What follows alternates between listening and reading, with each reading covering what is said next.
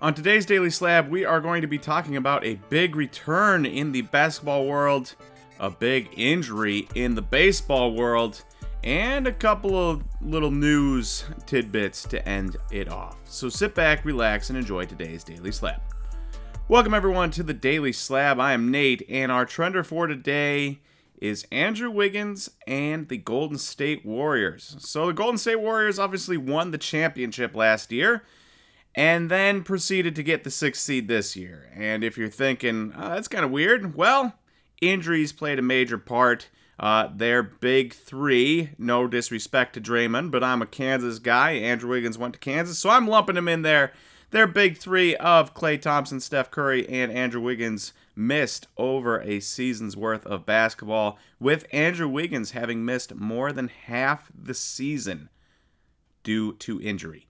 Now, he is coming back for game one versus the Kings. Real rotten luck for the Kings to get the three seed, do really well, and then have to face a healthy Wizards or Warriors team. That is unfortunate for them, but it is fortunate for Andrew Wiggins card collectors because it's been a little bit of a down year, so to speak, from his card perspective.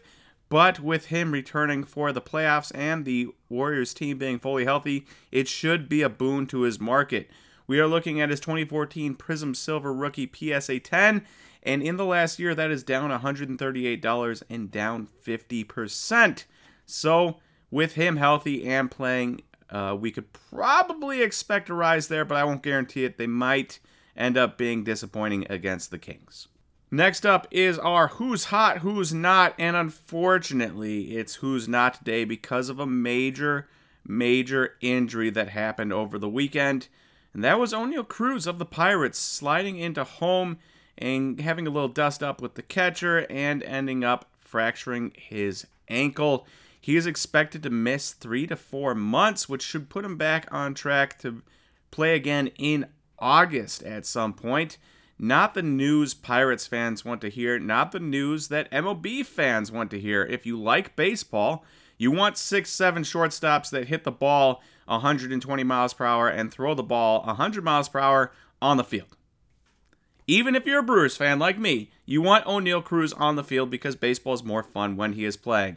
So to have an ankle injury like that, very unfortunate. And also ankle injuries, uh, wrist injuries, stuff like that. It takes a little bit of time to get healthy, so he might not be himself come August, and that is going to be disappointing as well. It's looking like a lost year at this point for the 24 year old 6'7 shortstop. Now, what's interesting here is I looked up his last auto sale on Card Ladder. Uh, that wasn't Panini. And it was a Topps Heritage Real One Auto PSA 10 that sold for $300 on April 11th. I'm going to keep track of this card and see where it goes in the next couple months. Is it going to go significantly down from 300? Is it barely going to go down because people aren't going to sell their Oneil Cruises and just wait for him to come back? Don't have the answers to that yet, but we will keep track of these Oneil Cruz cards, and who knows, you might be able to get in on a great, great deal in a couple of months. All right, then lastly, in what's happening, we've got a twofold thing here. Number one is that Prizm Basketball is coming out today, 2022 Prizm Basketball. So if you uh, love Prizm Basketball, if you love the NBA, and you want to get your hands on some cards, like I'm going to want to get some ha- my hands on some Christian Braun cards and some Ochai Agbaji cards, uh, you can hit up your local card shops or online for those packs or even whatnot if there are whatnot breakers that have Prizm today, which I imagine they will. But if you want to rip it in person today, definitely hit up your local hobby shop and check them out because they will likely have Prizm basketball today. And so, uh, always a good time getting new product out, especially something as premium as Prizm basketball. And I'm excited to see some of the prices on some of these guys, especially Christian Braun. Also, we have a little bit of news from Michael Rubin. He shared a video of the brand new Fanatics Collectibles manufacturing site. Um, so it is my understanding that previously there was a manufacturer that both Panini and Topps used um, that they didn't own. If Fanatics is bringing on their own manufacturing site, they are probably manufacturing their cards themselves at this point which will be interesting to see how that goes and if the production quality goes up or down. Uh, we will see there, but it is news nonetheless, and I pass it along to you all in case you hadn't seen.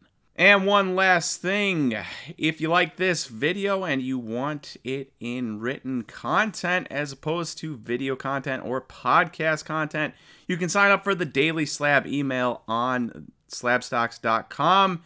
It'll be the first box you see. Sign up for the Daily Slab email. You'll get little tidbits of card information every morning, along with curated links to eBay and PWCC on the weekends of cards that are interesting or you might want to check out.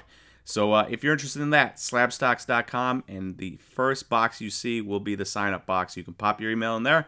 You're good to go. All right, thank you everyone for watching today's Daily Slab. If you like this video, please click that like button and don't forget to hit that subscribe button. And I will talk to you tomorrow for the next Daily Slam. See everyone.